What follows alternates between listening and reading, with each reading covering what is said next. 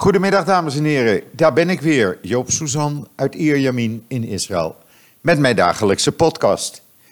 Ja, gisteren hadden we natuurlijk een hele bijzondere podcast uh, met uh, Aaron en Arthur, de twee Nederlanders die uh, sinds augustus voor drie maanden door Israël aan het fietsen zijn. was heel speciaal, u kunt hem terug luisteren mocht u het gemist hebben.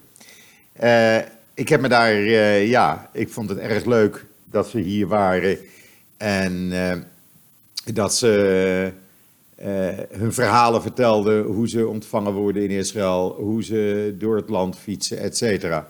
En ik hoop ze binnenkort uh, nog een keer te ontmoeten. Dat weet ik zeker dat dat gaat gebeuren. Maar ook vandaag weer, ja, een hele volle podcast. Want we zitten een, ja, nog maar uren voordat de stembureaus morgenochtend rond half acht, acht uur open gaan in Israël. Uh, voor wat misschien wel ja, de belangrijkste verkiezingen in jaren zullen zijn. Uh, maar daar kom ik zo meteen op terug. Het is natuurlijk, ja, ook in deze podcast ontkom ik er niet aan, veel informatie over de verkiezingen. En ik ga dat allemaal in één blok met u doornemen, want anders wordt het allemaal te verwarrend. Laten we eerst maar eens beginnen met het weer. Ja, moet ik ervan zeggen, 32 graden, uh, een vochtigheidsgraad rond de 50%, blauwe lucht en een zwak briesje. En daar moeten we het mee doen. Vanmorgen zag het er naar uit dat we opnieuw een twaalftal druppels water zouden krijgen. Uh, gisteren was dat headline nieuws. Want er waren uh, 12 of 13 druppels water gevallen. Ja, en dat was toch wel bijzonder natuurlijk. Na zes, zeven maanden zonder uh, regen. Maar nee, het zet nog niet door en de grote omslag zal pas komen naar Rosh Hashanah uh, over twee weken. Uh, zodra we tegen de tijd van Sukkot aanlopen, het Loofhuttenfeest. Goed, uh, eerst maar eens even joods.nl. En zoals ik zei, alles wat met politiek te maken heeft, dat gaan we in, een, in één blok, ga ik dat met u doornemen. Op joost.nl een hele mooie video van Israëls uh, paviljoen volgend jaar op de wereldtentoonstelling in Dubai. Ja, ook Israël is daarbij aanwezig, is uitgenodigd door Dubai om daar naartoe te komen. En het is echt, het is een heel mooi paviljoen geworden, vind ik zelf. Uh, het heeft geen muren, het heeft geen drempels, het is helemaal open uh, naar iedereen toe. En dat is echt uh, ja, bijzonder om te zien. Kijk die video maar even op joods.nl. En dan uh, eens even kijken, wat hebben we nog meer? Ja, op joods.nl het Dominator gevechtspak met een video erbij, ontwikkeld door Elbit Israël. En dat heeft een viertal dingen standaard, dat, dat gevechtspak. Ja, het is heel bijzonder. Het is niet zomaar een gevechtspak meer. Het is, ja, de soldaten worden binnenkort uh, helemaal high-tech. Uh, er is een smart eye, een ballistische bril, waarbij je dus uh, ja, meteen op je ogen geprojecteerd krijgt wat er te zien is op het slagveld. Er is een smart wrist view, dat is een, een soort polshorloge waarop je op een display ziet wat er in de omgeving gebeurt in de gevechten. Er is een smart sight. Uh, dat is een soort uh, vizier wat je op je uh, wapen zet. En er is een smart NVG, NVG moet ik zeggen. En dat is een soort navigatiesysteem te gebruiken in gebieden waar geen GPS aanwezig is. Heel bijzonder, bekijk de video maar. En dan een ontmoeting tussen koningin Wilhelmina en rabbijn Spiro, oftewel de Munkakser Rebbe in Hongarije in 1908. Daardoor werd de monarchie in Nederland gered. Ja, echt waar. Wat gebeurde er? De eh, koningin Wilhelmina ging naar uh, uh, Hongarije toe kwam daar aan in, uh, in een plaats en daar was het een drukte van belang. En wat blijkt, zij dacht dat het voor haar was, maar dat was voor uh, mensen die wachten op de rebbe uit Munkakser. En die wilden allemaal een zegen van hem. Ze wilden hun problemen voorleggen. En de koningin uh, Wilhelmina vond het zo interessant dat zij vroeg ook hem te mogen ontmoeten, wat ook gebeurde. En nadat ze bij elkaar kwamen in een afgelegen deel van een park, vertelde zij dat zij geen kinderen kon krijgen en dat daardoor de monarchie op het spel zou staan in Nederland. Hij heeft haar toen gezegd: Maak je niet bezorgd, binnen een jaar heb jij een kind en is de monarchie gered. En ik zal je daarvoor een speciale zegen geven. En dat, inderdaad, dat gebeurde, want een jaar later, in 1909, werd Juliana geboren. Rabijn had twee assistenten bij zich en eentje vertaalde dus uit het Jiddisch naar het Duits toe. Die uh, jonge man kwam la werd later ook rabbijn en kwam terecht tijdens de Tweede Wereldoorlog in het concentratiekamp Bergen-Belsen. Hij overleefde dit, wonder boven wonder, en wilde zich toen in Nederland vestigen, maar werd afgewezen. Hij mocht niet Nederland in. Hij schreef toen een brief aan koningin Wilhelmina. Kunt u zich nog de ontmoeting in 1908 in Hongarije herinneren? Ja, zegt ze. Dat kon ik.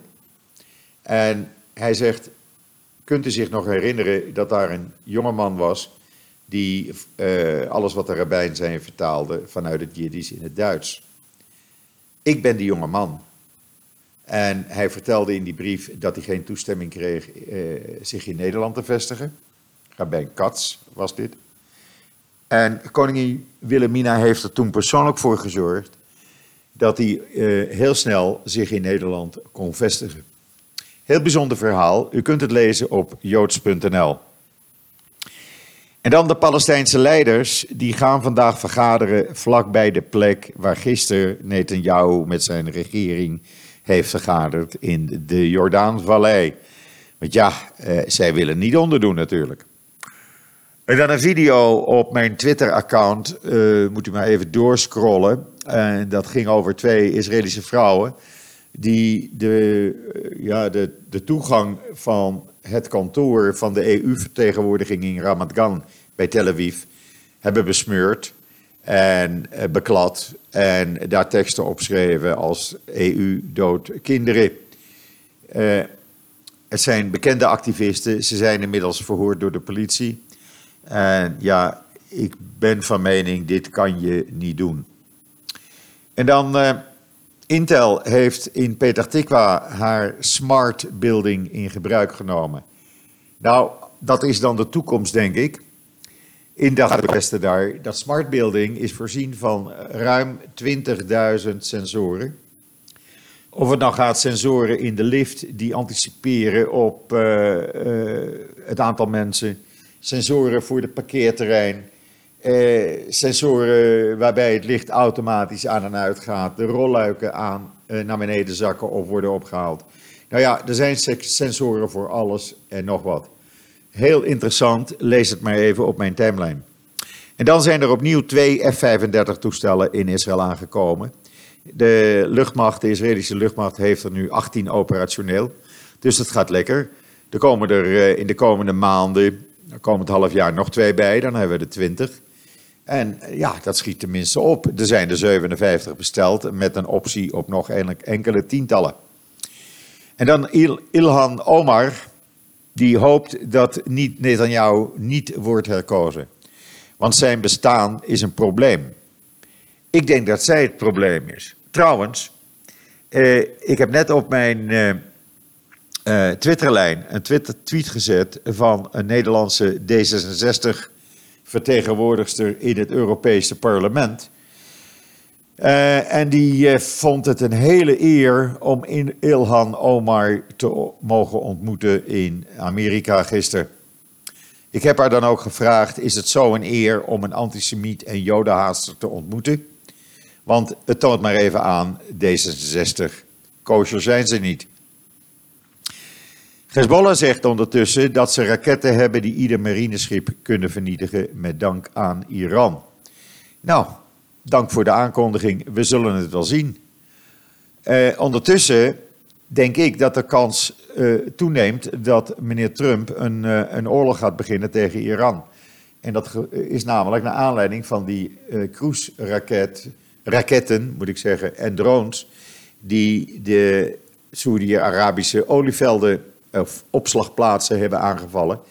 Waardoor de olieprijs op dit moment met 10% is gestegen. En Saudi-Arabië eventjes 50% minder olie gaat uit, kan uitvoeren. Uh, als je zo de berichtgeving uit Amerika een beetje volgt, en dat doe ik, dan ja, die spanning loopt toch wel op. Dus hou er maar vast rekening mee. In Duitsland trouwens is een officiële aanklacht ingediend tegen de BDS wegens antisemitisme en opruiing tegen Joden. En dan de voormalig directeur van de Duitse inlichtingendienst, die uh, zegt: Merkel heeft een groot veiligheidsrisico gecreëerd met haar vrije immigratie. Hij zegt: want er zijn minstens 300.000 immigranten in Duitsland zonder enige identificatie. Ze weten dus gewoon niet wie het zijn, waar ze vandaan komen, wat ze hun verleden is. Het kunnen wel 300.000 terroristen zijn. Nou, lekker zeg. Uh, ik vraag me af of dat in Nederland ook zo is gegaan. En dan, uh, ja, het wordt eens een keer tijd. Er komt nou snel een besluit om de verblijfsvergunning van de BDS-oprichter meneer Barghouti in te trekken. Ja, want die woont in Israël. Hij woont in Akko, on, uh, bij Haifa, boven Haifa. Hoe kan dat dan? Nou, hij is getrouwd met een Palestijnse.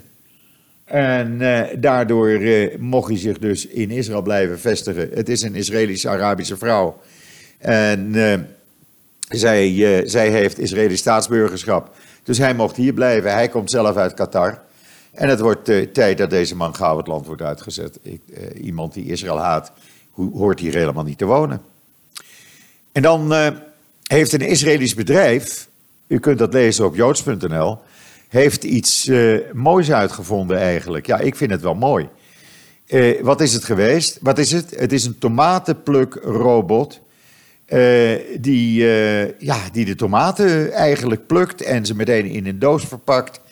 de, de, de meeste kosten van de tomaat zitten in het plukwerk. dat is erg arbeidsintensief, dat gebeurt allemaal met de hand. En wat blijkt, dit Israëlische bedrijf Meto Motion heeft daar iets op gevonden en die heeft die eerste robot, tomatenplukrobot ter wereld uitgevonden. En Nederland speelt daar een rol bij. Ik zou haar zeggen, eigenlijk eh, niet verrassend. En waarom? Omdat een Nederlands investeringsbedrijf de financiën heeft verstrekt om deze robot uit te vinden. Het filmpje en de hele tekst kunt u lezen op joods.nl. En dan ja, de verkiezingen. Gisteravond waren er zo'n 50, 60.000 ultra-orthodoxen bijeen in Jeruzalem. Opgeroepen door de rabbijnen en dan moet je komen. En nou ja, daar werd natuurlijk afgegeven tegen de niet-orthodoxe helft, of helft, meerderheid van Israël, 80 procent. Uh, en men wil er alles aan doen om uh, in de regering te blijven. Want ja, morgen, ik zei het al, de verkiezingen morgen, die zijn de belangrijkste eigenlijk die Israël in tijden heeft gekend en misschien wel de allerbelangrijkste ooit. Het is voor de tweede keer dit jaar dat Israël naar de stembus gaat. En waarom? Omdat Netanyahu in april na de verkiezingen het niet lukte een coalitie samen te stellen. Normaal gesproken geef je dan je opdracht terug aan de president, zo hoort dat. Hij deed dat echter niet. Hij uh, ontbond de Knesset, eigenhandig. Met het doel om nieuwe verkiezingen uit te schrijven. Er is namelijk Netanyahu alles aan gelegen om niet te worden aangeklaagd. En daar heeft hij alles voor over. Op 2 en 3 oktober zijn de hoorzittingen. En zijn plan, zoals het nu ligt, is om immuniteit te krijgen van de Knesset. Maar dan moet hij wel eerst een meerderheid hebben. Tot nu toe wijzen alle peilingen, uh, en de laatste zijn afgelopen vrijdag gepubliceerd, meer mag er niet gepubliceerd worden. Alle peilingen wijzen uit dat het weer eenzelfde uh, uitslag min of meer zal worden als in uh, april jongsleden. Alleen er is één verschil. Er is een extreem rechtse partij, Otsma Yehudit, van meneer Ben-Gvir. En die zijn extreem, extreem rechts. Dat zijn, uh, ja, ik, ik zeg het maar gewoon zoals het is, racisten. Uh, zij uh, willen het liefst alle Arabieren het land uitgooien. En deze partij kan, als ze morgen in de Knesset gekozen zou worden met vier zetels, want dat is dan de kiesdrempel, dan uh, zouden zij misschien Netanyahu net aan een meerderheid van 61 stemmen kunnen, kunnen brengen. En dat zou niet goed zijn, want dan krijg je namelijk een ultra-rechtse regering, waarbij Netanyahu al beloofd heeft aan meneer Ben-Gvir, omdat hij advocaat is, jij wordt de nieuwe minister van Justitie. Nou, dat is echt een ramp. Dat is echt een grote ramp voor Israël en voor de democratie. Dan hebben we ook nog uh, meneer Smotrich en meneer Peretz, uh, twee settlers die extreem, ja, extreme gedachten hebben. Ze zijn nu allebei interim-minister, de een van transport en de andere van uh, onderwijs. Nou, in die paar maanden dat ze dat zijn, hebben we het al gemerkt. Want alle plannen van gemeentes om bussen te laten rijden, betaald door de gemeentes op Shabbat, worden door uh, meneer Smotrich al tegengewerkt. Uh, terwijl hij helemaal geen beslissingen mag nemen, want het is maar interim. Het is een demissionair kabinet. En meneer uh, Peretz van Onderwijs, die probeert al zijn extreem gedachtegoed in het onderwijssysteem door te drukken. Ook daar is veel verzet tegen. Maar goed, Netanyahu doet er dus alles aan om weer herkozen te worden. En het interesseert hem dan niet dat dat moet gaan met leugens. Uh, nou ja, als u op joods.nl kijkt, ik heb gisteren twee artikelen geplaatst, die hebben we vertaald. Het eerste is waarom je op mij moet stemmen, geschreven door Netanyahu. En het tweede is waarom je op mij moet stemmen, geschreven door Benny Gans. Netanyahu die uh, beroemt zich erop wat hij allemaal voor Israël heeft betekend. Tot nu toe, wat hij allemaal voor elkaar, voor elkaar heeft gebracht. Uh, Benny Gans die beroemt zich niet op wat hij voor Israël heeft betekend als chef-staf, opperbevelhebber van uh, de IDF. Maar die zegt gewoon, schrijft gewoon van wat hij zou willen veranderen. En die wil Israël teruggeven, het land, aan de bewoners. En niet voor politieke doeleinden.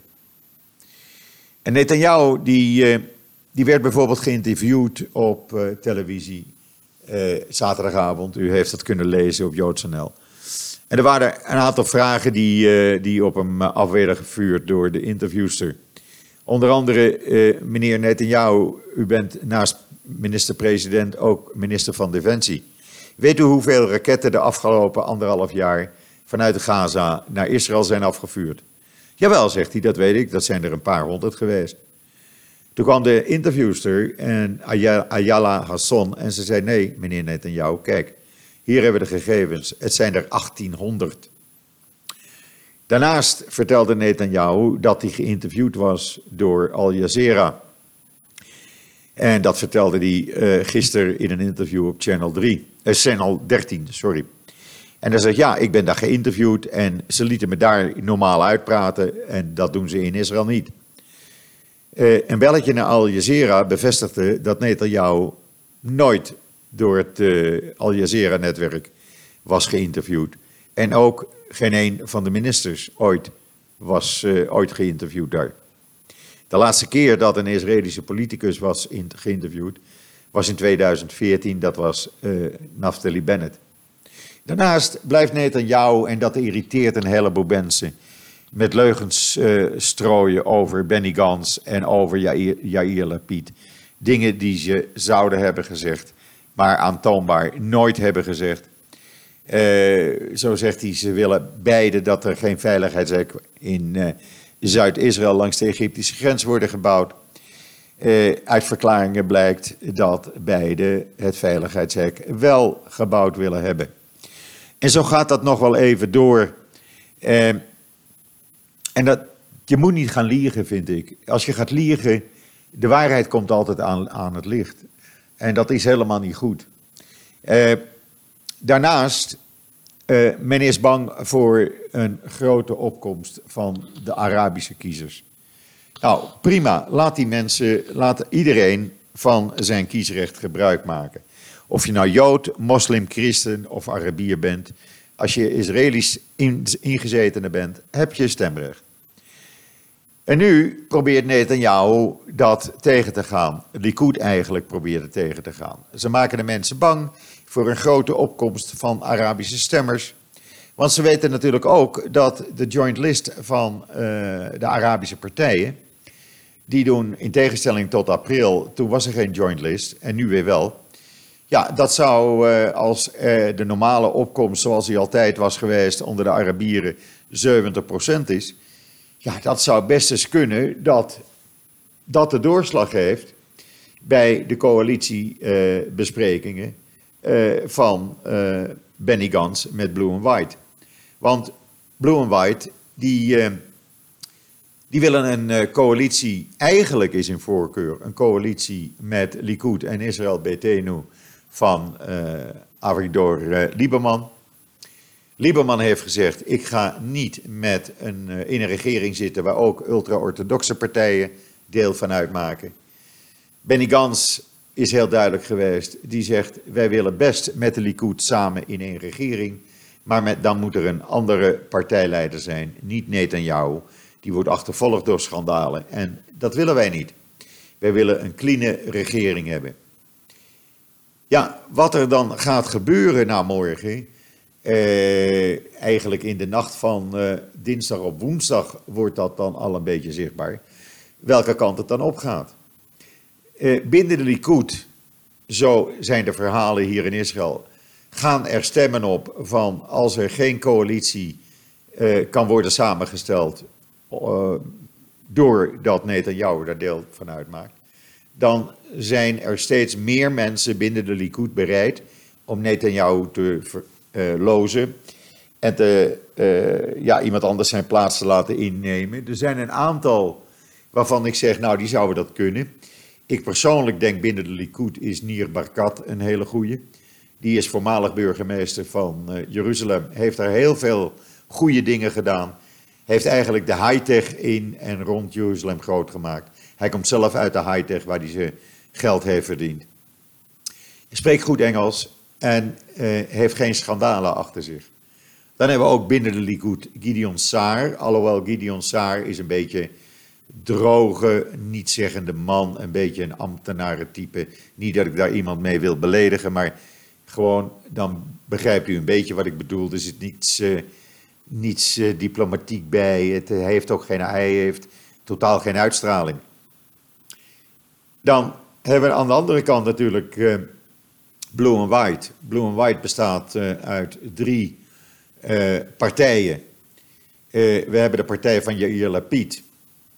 We hebben de partij van Benny Gans. En we hebben de partij van Moshe Yaalon, voormalig minister van Defensie. Lapid, oh, sorry, Gabi Askenazi en Benny Gans, net zoals Moshe Yaalon, zijn voormalige opperbevelhebbers van de IDF. Dus managen kunnen ze wel. Uh, Benny Gans heeft aangekondigd vanmorgen dat hij, mocht hij een regering samenstellen, Askenazi als minister van Defensie gaat benoemen. Nou, dat lijkt mij een goede zet geweest te zijn, want Gabi Askenazi is een Golani. Uh, hij komt voort uit de Golani-gevechtseenheid. En ja, daar is hij enorm populair door geworden in Israël. Hij is ook de man toen hij opperbevelhebber werd, die de IDF weer een nieuw gezicht heeft gegeven naar het debakel in uh, Zuid-Libanon met de Tweede Libanese oorlog. Uh, en hij is dus, zoals ik zei, enorm populair. En ja, ik, ik bewonder hem ook. Uh, het is een echte strijder. Het is geen man die verhaaltjes vertelt recht door zee. En hij staat waar hij voor staat. En dan zou uh, Lapid mogelijk minister van Buitenlandse Zaken kunnen worden. Uh, Lieberman, die moeten doorslag geven. Die wordt in de peilingen geacht 9 à 10 zetels te krijgen. En als Lieberman zegt, nou, ik ga toch uiteindelijk met Blue and White proberen een coalitie samen te stellen. Dan denk ik dat er een kans is dat Likud uiteindelijk eieren voor zijn geld kiest en zegt, meneer Netanyahu, het is mooi geweest, uw tijd is om. Uh, we nemen een ander uit de Likud die uh, in de regering als partijleider gaat optreden. Dat zou de beste oplossing voor het land zijn. Dan heb je namelijk niet meer de ultra-orthodoxe partijen nodig. Dan is een regering daar niet meer van afhankelijk. Waardoor ook de blackmail van de ultra-orthodoxe verdwijnt. Blackmail in de vorm zoals dat de afgelopen jaren is geweest. Als wij geen extra miljoenen krijgen, extra, extra, extra elke keer, dan stappen wij uit de regering en dan uh, komen de verkiezingen. Nou, Netanyahu is daar elke keer op ingegaan. Ze werden weer honderden miljoenen shekels gegeven en nog een keer en nog een keer. We hebben ook het probleem met de dienstplicht, waar Netanyahu uh, ja, niets mee deed om ook uh, ultra-orthodoxen in dienst te, laten gaan, zoals iedere Joodse jongen en meisje en Arabier en moslim uh, in Israël dat doet. Uh, die gaan niet in dienst, want die zeggen wij moeten op de yeshiva leren. Nou, er zijn inmiddels gelukkig enkele duizenden ultra-orthodoxen. Daar is een, zijn een paar bataljons voor opgericht. Onder andere de Kvier-brigade die dan wel hun dienstplicht vormen. Dus de rest zou ook dienstplicht kunnen gaan doen. Maar door de blackmail van die orthodoxe partijen is dat er nooit van gekomen. En als je dus die niet meer in de regering nodig hebt, dan ben je van dat probleem af. Uh, dus ja, wat het morgen ook uh, gaat worden, niemand die er, uh, ja, zeg maar één shekel voor durft in te zetten, laat staan meer shekels. Eh, ik ga u morgen natuurlijk de hele dag lastig houden met al het verkiezingsnieuws wat er op ons afkomt. Ik zal u ook morgen op een video laten zien hoe dat nu in zijn werk gaat. Want bij mij in de straat, eh, in de school, daar, eh, dat is een stembureau. En dan zie je dus een marktachtige toestand voor de school met allerlei kraampjes en partijen die lunches uitdelen en gebakjes geven en van alles en nog wat, zolang je maar op hun stemt. Die de hele straat volhangen met posters en toestand. Het is gewoon een markt. Ja, het is het Midden-Oosten en het heeft wel zijn charme. Maar ik ga u daar morgen van mee laten genieten. Trouwens, ik had u gisteren gezegd dat Brigitte Wielhezen vandaag in de postkast zou zijn. Dat is helaas niet gebeurd, maar dat gaat morgen gebeuren. En Brigitte en ik zullen morgen dus samen verslag doen uh, over de Israëlische verkiezingen. Want geloof mij, uh, het belooft wat. Het is heel spannend. Het is jaren, echt jaren niet zo spannend geweest. En ja, ik stond vanmorgen om kwart over zes met een van mijn hondenvrienden, die ook zijn hond uitlaat, stonden wij natuurlijk, zoals het een uh, Israëli beaamt, de politiek door te spreken. Hij was dan gisteravond naar een avond geweest waar Bennett sprak. Ja, hij kwam daar een beetje teleurgesteld vandaan uit Tel Aviv met zijn dochter. En hij zegt, ja, ik vind dat toch een probleem. Waar moet je nou op stemmen? Uh, alles heeft zijn voor en alles heeft zijn tegen. Maar hij was het er wel over eens, zei hij, uh, dat uh, op Netanyahu stemmen. Nee, dat zat er deze keer toch maar niet in. maar een goed alternatief, ja. Hij zegt misschien blue and white, maar dan krijg je die, die drukke Jair Piet erbij. En dat is natuurlijk een druk mannetje. Ja, goed, je moet iets. We zullen het zien. Iedereen is ermee bezig in Israël. Je kan geen programma op radio of televisie aanzetten of het gaat wel over de verkiezingen. Normale onderwerpen zijn er haast niet meer. Uh, het enige wat nu nog een beetje meespeelt is de mogelijke oorlog van Trump tegen Iran. Maar dat wordt toch door de verkiezingen in Israël een beetje op een tweede plek gedrongen. Goed, morgen praten we verder. Morgen ga ik u meer zeggen eh, wat er gedaan wordt, wat er gedacht wordt in Israël. Strakjes komt eh, de rubriek Wat schrijven de Israëlische Hebreeuwse kranten vandaag eh, op joods.nl. Joods.nl zal u ook constant up-to-date houden van alles wat er in Israël gebeurt.